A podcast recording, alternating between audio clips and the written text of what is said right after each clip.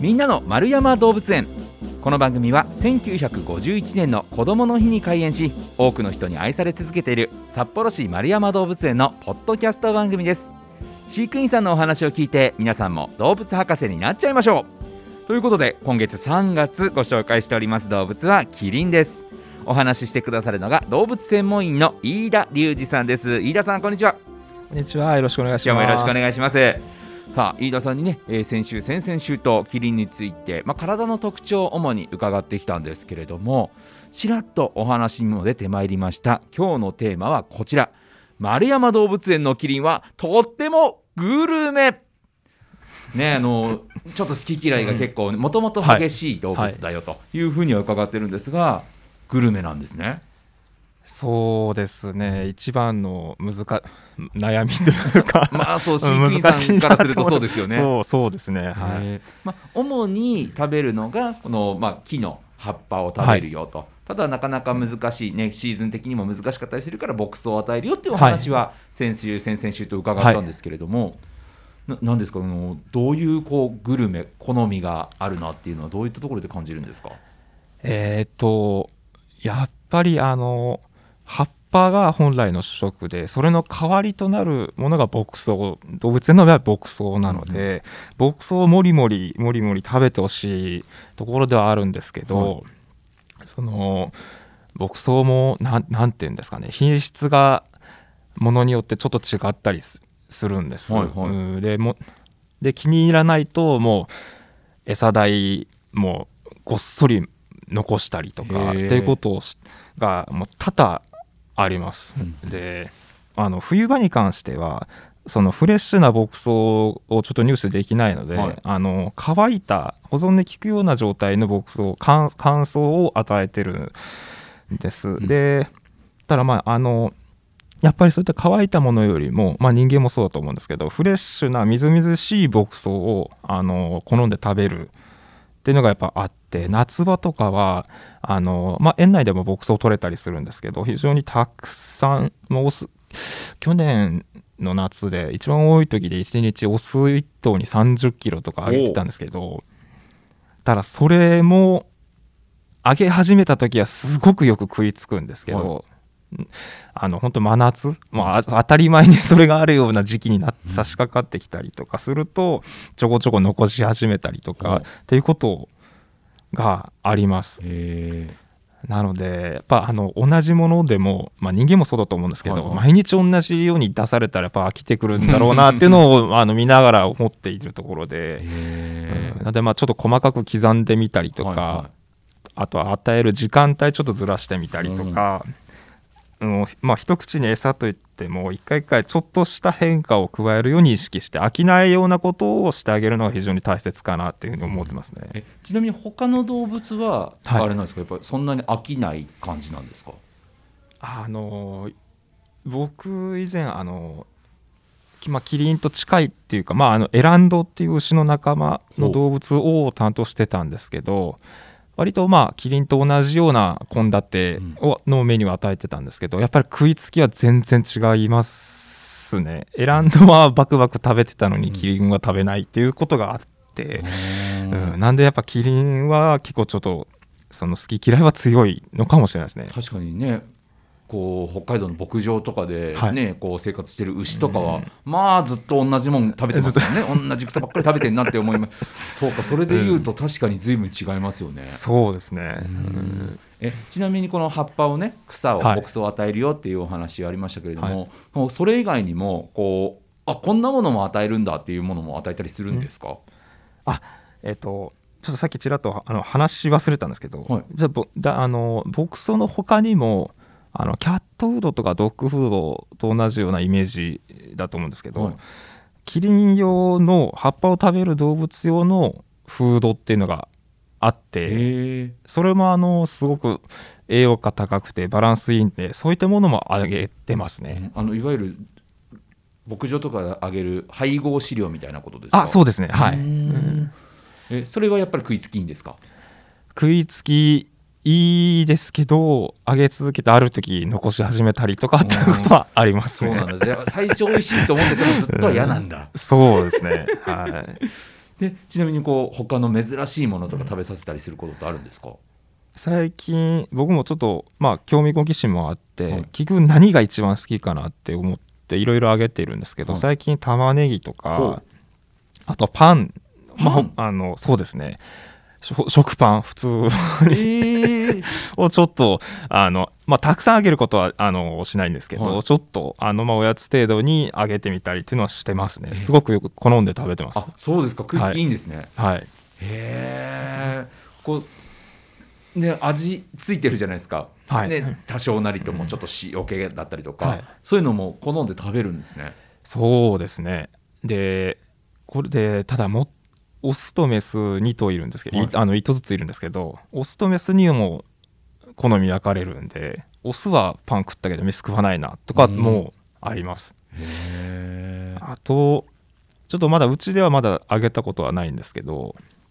あのニンニクとかも好きだっていう話を聞いたことあって、えー。で玉ねぎもそうなんですけど結構刺激的なものが好むのかなっていうのをちょっと冗談交じりで、あの話したりしたことありますね。まあ確かにね、はい。ずーっと同じもの食べてるとたまにこう味の強いもの 香りの強いものみたいな、はい。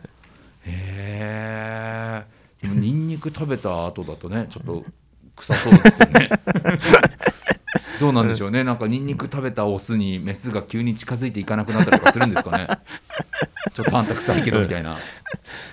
ね。えーえこの、まあ、いろんな餌をこう食べてますけど、はい。一番これが好きだなってこう感じるものなんか飯田さんが個人的に、はい。い、やこれ好きだよねって思うものは何なんですか？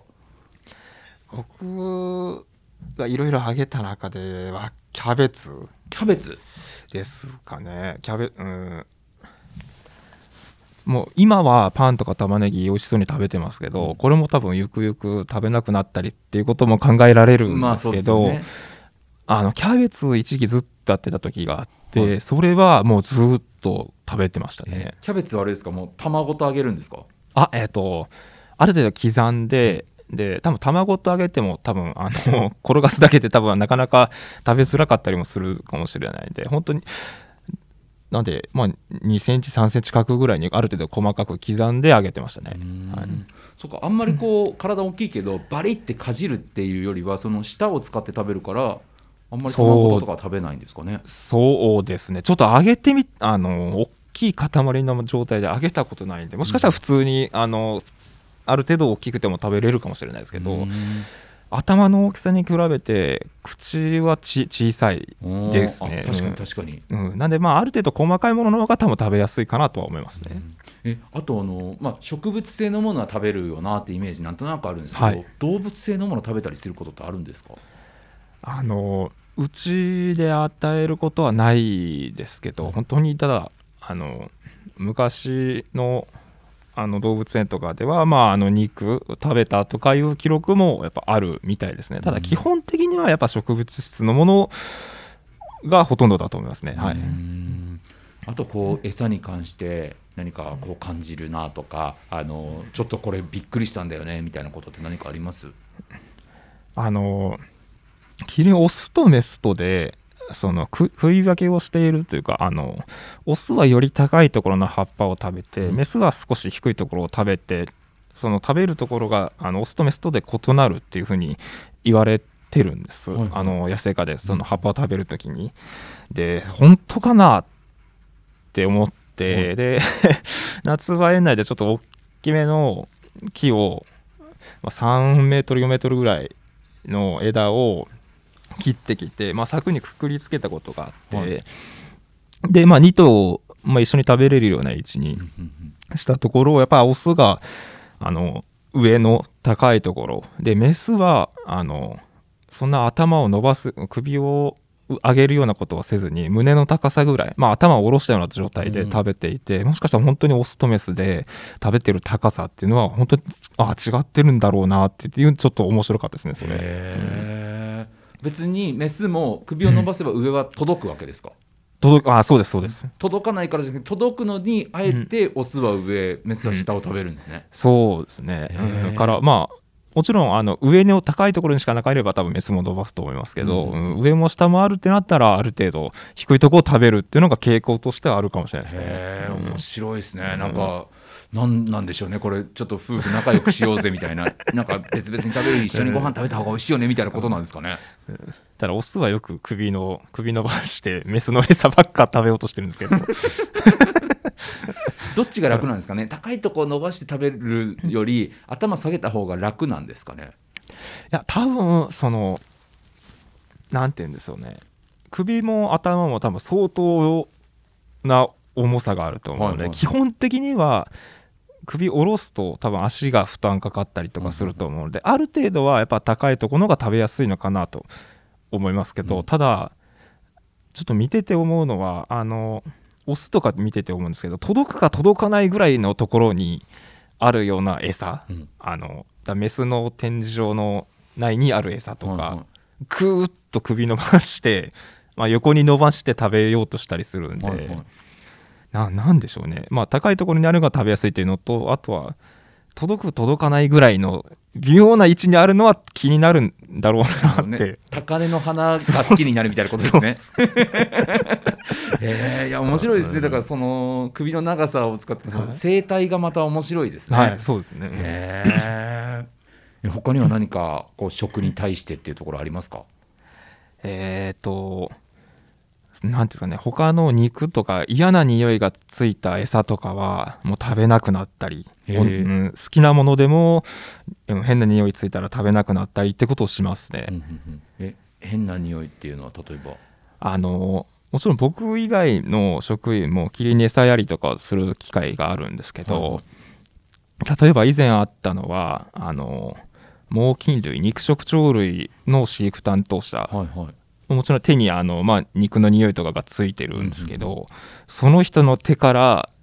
キャベツを差し出したら食べないっていうことがあって、へで僕も最初それを発見するまではあのそんなつもりなかったもん。当たり前に食べてくれてと思ってたんで、うんうん。あれ？と思ってで僕一回僕の手からやったら食べて、で次またそのもう一人の職員から 差し出した差し出したら食べなくてっていうことがあって、もしかしたら本当に手の匂い嫌がってるかもしれないなと思って。で後日あのめっちゃ手洗ってもらって、肉の匂い消してからあげてもらったら普通にまた食べて。である日は手洗い忘れてあげちゃったら食べなくてってことがあってはい、えそれはあれなんですかね、その肉食動物をこう連想させるから、こう危険だみたいなその本能が働くんですかね。あどうなんでしょうね。まああの他の動物の匂いとかついてたらやっぱちょっとある程度警戒はするかもしれないですね、ん。だからやっぱこう首のイメージが強いけど、はい。鼻もすごくいいってことなんですね。そうですね。あの大概あのまず匂い嗅いで食べれるかどうか判断してるような気がしますね、うーん。え他には何かあります？あの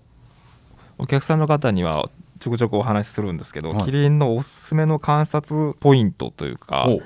ありまして、はい。あのまあ、やっぱ首が長いっていうのは一つあの大きな特徴でそれにあの付随する話なんですけどあのキリンをを含めた牛の仲間っていうのは反数っていうことをするんですよね。あの一度飲み込んだものをもう一度口に戻してより細かく噛みつぶすっていうこと、うん。飲み込んだり口に戻したりっていうことをする。はい。でこれ一年の流れ反数っていうんですけど、はいはい。あの動物園内であればエゾシカだとか羊だとか反数をする動物って結構いるんですけどやっぱ首が長いキリンだからこそその飲み込む様子と逆にかえって口にその食べ物を戻していく上下する動きっていうのがひもうあのよくわかるんですよね。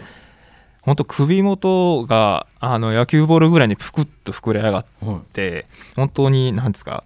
エスカレーターエレベーターみたいにスーッと上下していくんです。うんでこれはやっぱ首が長いからこそ見やすいっていうのが非常にあると思うんですね。で大体あのいつも昼過ぎぐらいにしてることがまあ一日中するんですけど、まああの昼過ぎとかよくずっとあの口もぐもぐさしてそしたらある時飲み込んですーッまた口に戻してっていうことがあるんでぜひそこはちょっとあの首元注目してみるとあのすごい面白いかなと思います。へえじゃあもう今食べ物がどこにあるんだなっていうのがはっきり分かっちゃうと。もうそうだもう見てわかりますね。はい。だからそのなんとなく大きな動物で首長えなーってことだけじゃなくて、はい。その首の中で食べ物がどこにあるかとか、ね、足が長いとかね、えー舌が長いとかその首の長さだけじゃない部分をそうですね。ぜひ見ていただきたいですね。はい、ということで今日は丸山動物園のキリンについてお話伺いました。丸山動物園のホームページでは日々の動物の様子やイベント情報も紹介していますのでぜひそちらもチェックしてみてください。ということでこのお時間は動物専門員飯田隆二さんにお話伺いました。飯田さんありがとうございました。ありがとうございました。